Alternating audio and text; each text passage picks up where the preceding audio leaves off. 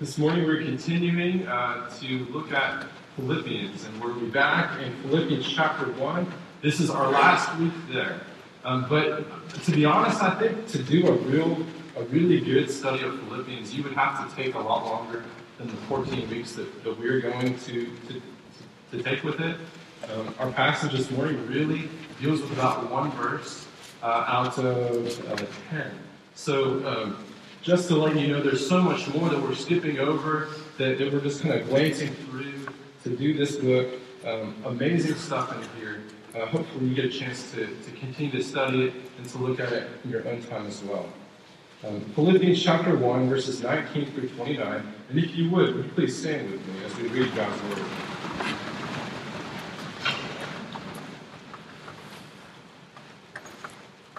Heavenly Father, we pray that you would open our eyes to the truth of your scripture this morning. Lord, that its truth would penetrate into our hearts, and that you would use it to convict and to encourage. We pray this in Christ's name. Amen. Philippians chapter one, verses nineteen through twenty, will actually start at the very end of verse eighteen. Yes, and I will rejoice, for I know that through your prayers and the help of the Spirit of Jesus Christ, this will turn out for my deliverance. As it is my eager expectation and hope that I will not be at all ashamed, but that with full courage now, as always, Christ will be honored in my body, whether by life or by death. For to me, to live is Christ, and to die is gain. If I am to live in the flesh, that means fruitful labor for me.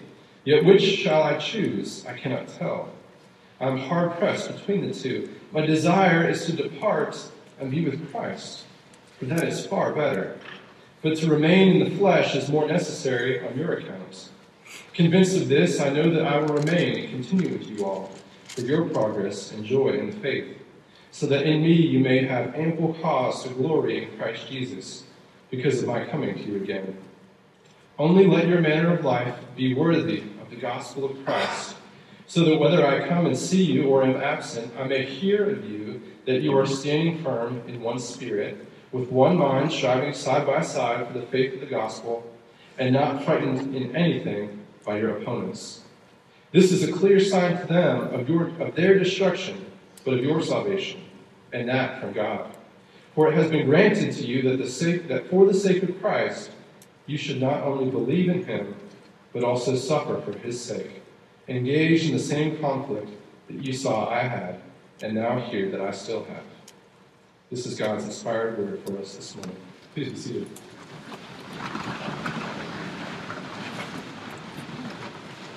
Now, I mentioned that we'll be dealing mostly with one verse, and, and it's this verse, verse twenty-one, which might be perhaps the most well-known verse from Philippians.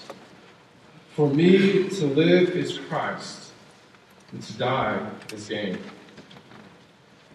See, Paul is writing from prison. Remember, he's in prison in Rome, and he says that he knows that this will all turn out for his deliverance. He has full confidence. Well, how can Paul be so sure that this will turn out for his deliverance? How can he be certain from deliverance in the situation which he presently finds himself in?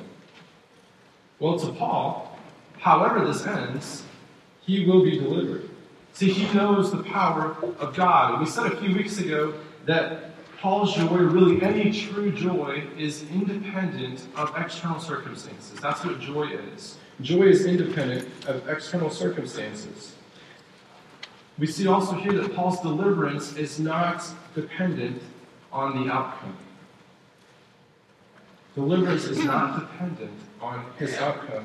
See, if God works all things together for the good of those who love him, well, then he means all things. See, all things means all. Paul knows that Christ will be honored in his body whether he lives or whether he dies. And we'll look at this second one first. See, there's this strong desire by Paul to go and be with Jesus, to just go. Verse twenty-three, he says that I am hard-pressed between the two. My desire is to be with Christ, for that is far better. See, Paul is caught up between these two things. And we might understand this to be, you know, kind of being caught between a rock and a hard place, except for the fact that he sees both of his options as being good. On the one hand, life for him means fruitful labor. See, Paul's life isn't about Paul, but it's about serving. Yet there's some things that Paul will not be able to do in heaven. You know, Paul will not be able to suffer for Christ in heaven. In heaven, there's going to be no pain. There will be no sorrow. There will be no tears. There will be no suffering. And Paul will also not get the opportunity to evangelize in heaven.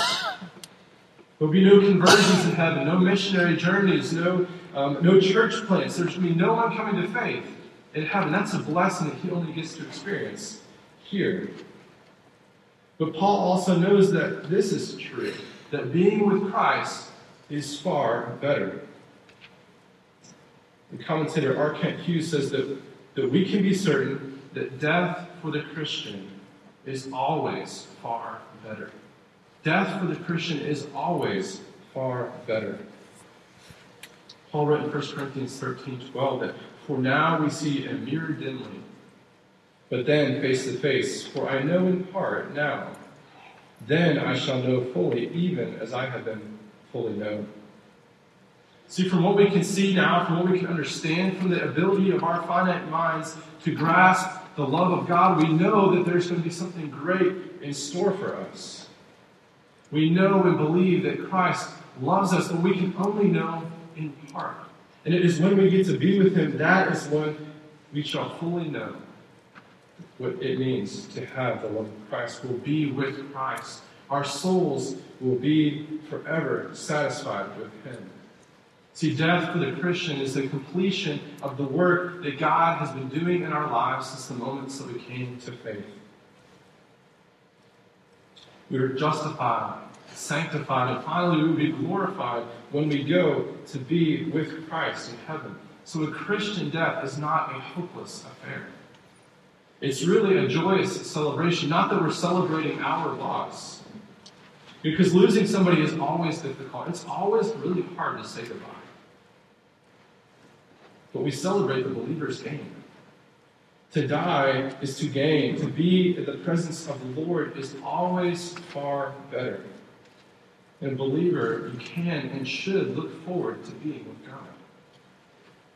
And in some ways, actually, it is easier to die for Christ than it is to live for him. Why, why, why can we say that?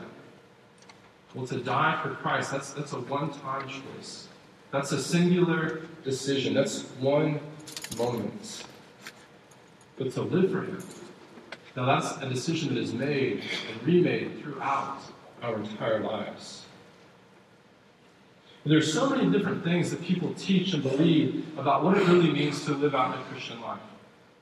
You know, you have to attend church services, you have to know the creeds, you have to memorize the Lord's Prayer. I keep Keep messing that one up.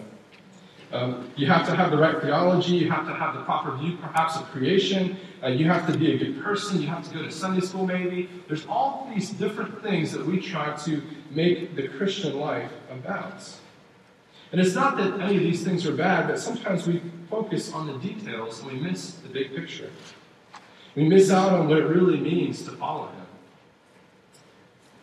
So Jesus said in Luke chapter nine, "If anyone would come after me, let him deny himself and take up his cross daily and follow me."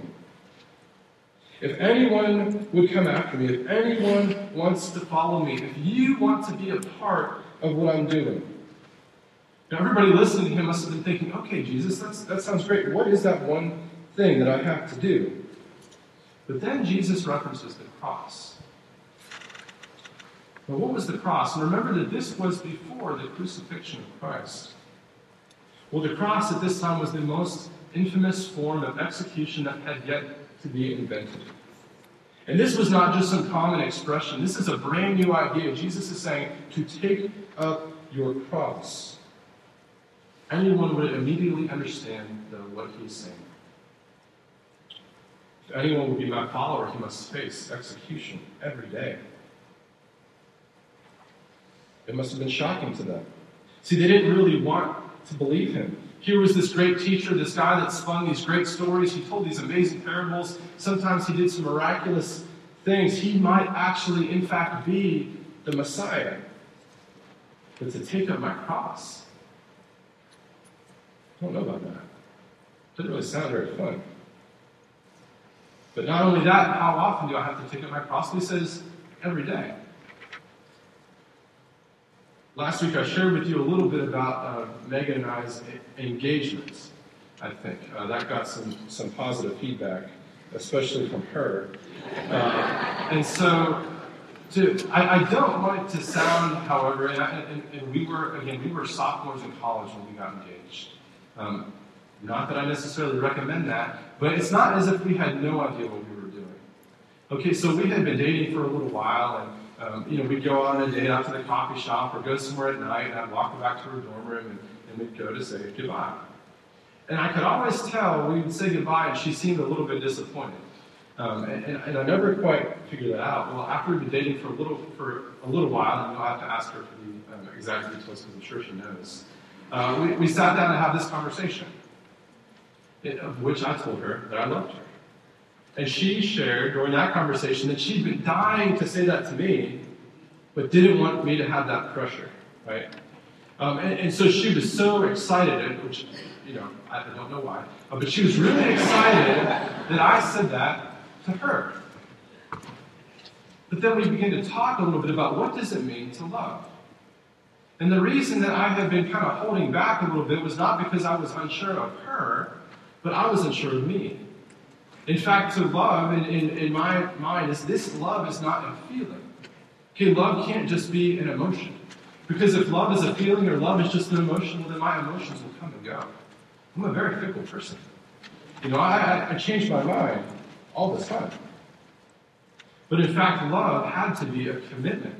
It was a decision, something that I had to decide, not just that day, but something that I was deciding that day and for every day.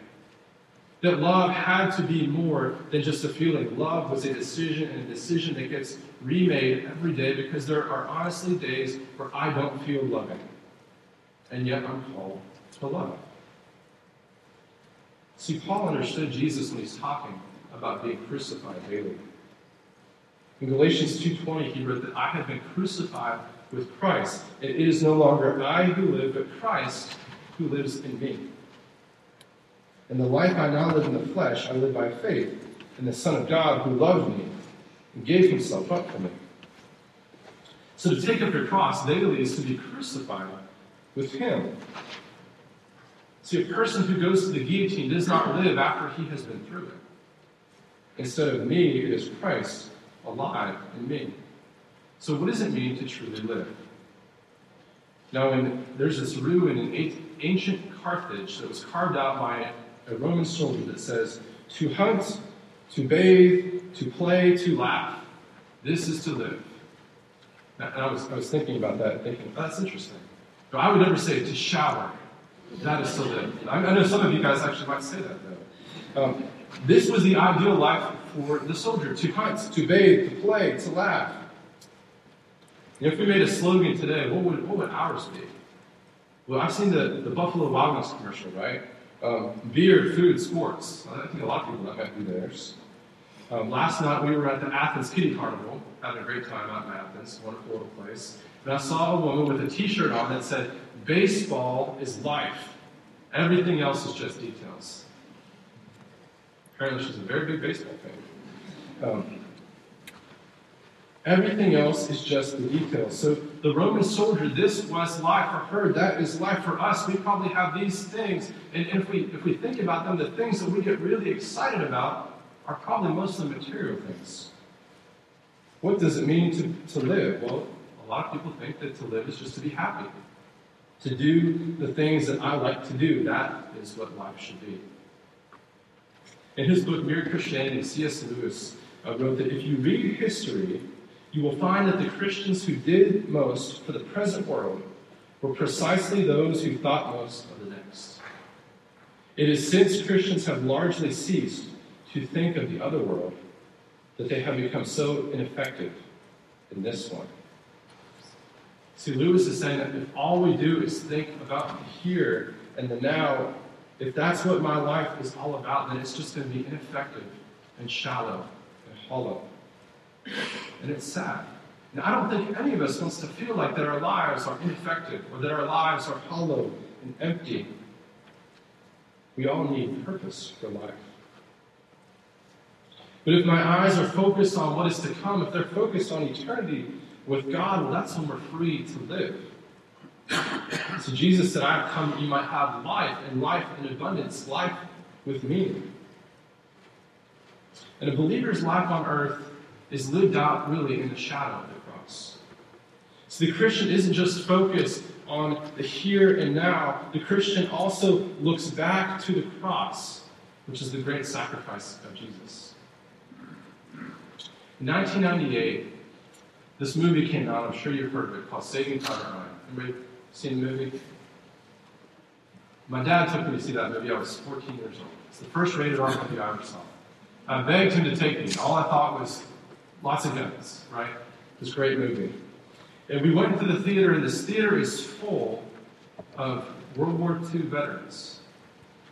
And as the movie goes on, if you ever saw it in a theater, it becomes so incredibly sad. And, and as you're watching this, uh, the war played out right in front of you, uh, you kind of start to sink a little bit. In fact, when the movie was over, nobody said a word. There was not a dry eye in the house. Nobody said a word. Everyone just got up and walked out of the theater. It was incredible. These tough, grizzly guys that I had seen walk into the theater walked out completely different. Well, see, the movie, of course, is, is, is loosely based on this true story. If you haven't seen it, if you have, you know exactly what I'm talking about. Uh, it's a mother who loses three sons in the same week in World War Two. And when General Marshall finds out that the fourth is stuck somewhere behind enemy lines, he sends a special task force to go and retrieve her son to bring him home to his mother. Tom Hanks plays Captain Miller, who's assigned this task. And they're given this impossible task with this band of men to go and save this one soldier, and he is not happy about it. If you think about it, it's really immoral that they will risk the lives of many men just to save one. In the last scene of the movie, Captain Miller is there, uh, and he gets shot. And as he is dying, the, the planes arrive, and, and victory is at hand, and many men now have given their lives for the rescue of Private Ryan. But with his final breath, Captain Miller says to Private Ryan, James, earn this. Earn this. The movie then cuts away to the present day. We see James Ryan, along with his wife and children and grandchildren, standing at Arlington National Cemetery in front of the grave of Captain Miller. He walks up to the grave and he says, every day I think of what you had said to me that day on the bridge. I tried to live my life the best that I could. I hope that was enough. I hope that at least in your eyes I earned what you all have done for me. And his wife walks over to console him and he says, tell me I've led a good life. Tell me I'm a good man.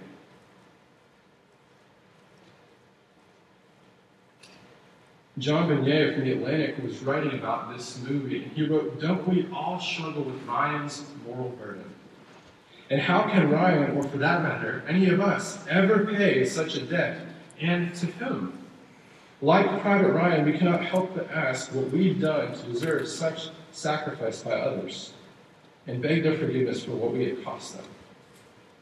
And like James Ryan, all we can do to justify that sacrifice is to live our lives as well as we are able. See, don't we all struggle with that moral burden? How can we pay such a debt? What did we do to deserve such a sacrifice? And do we understand what it cost? There's a hymn by Ellis Trome which, which begins, he paid a debt he did not owe. I owed a debt I could not pay. You see, our greatest debt is not to those who have laid down their lives on the battlefield for us, but it is to the God who paid the debt that he did not owe, because I owed a debt that I could not. So he went to the cross. He died on that cross for my sin and for yours. And what did I do to deserve it? Well, nothing. And what can I do to justify that sacrifice? Well, I cannot ever justify it. What can I do to repay him? Nothing. And what did it cost him? Well, it cost him everything. And why did he do it? Not because he was coerced, not because he was commanded. The scripture says because he loved us. See, Bignet wrote, all we can do to justify that sacrifice is to live our lives as well as we are able. And I understand what he's saying, but this isn't really one hundred percent true. You know, we can never justify that sacrifice, but the thing is, we don't have to. See, on the cross, Jesus did not whisper, earn this. He said, it is finished. See, he knew that there was no way we could earn it. That's why he went there. But in the cross, there's freedom. Freedom from sin and death, and freedom to a life of joy. Freedom to know the true meaning of life. Well, this then is life. Life is Christ. So Paul is saying, do you know what he did for you? Do you understand who he is? Do you understand who you are? I'm saved by the death of Christ. I will soon be with Christ. Therefore, the life that I live, I live for Christ. See, because of that, we can then understand the words of these saints that have gone before us. Count Nicholas von Zinzendorf, the father of German Protestant mission, said that I have but one enthusiasm. It is he, only he. Charles Ellicott wrote that my body is the theater in which Christ's glory is displayed. I found the close of Hebrews twelve, one and two. It says that therefore, since we are surrounded by so great a cloud of witnesses, let us also lay aside every weight and sin which clings so closely, and let us run with endurance the race that is set before us, looking to Jesus, the founder and perfecter of our faith. Before the joy that was set before him, endured the cross, despising the shame, and is seated at the right hand of the throne of God. See, looking to Jesus, we can know life. Not a life lived out of fear, and not a life lived out of guilt, trying to earn Christ's sacrifice, which we can never do, but a life lived and filled with the love of Christ for what he has done for us and for what we can never repay him. See, this is life. To live. To live is Christ. Everything else is just the details. Let's pray.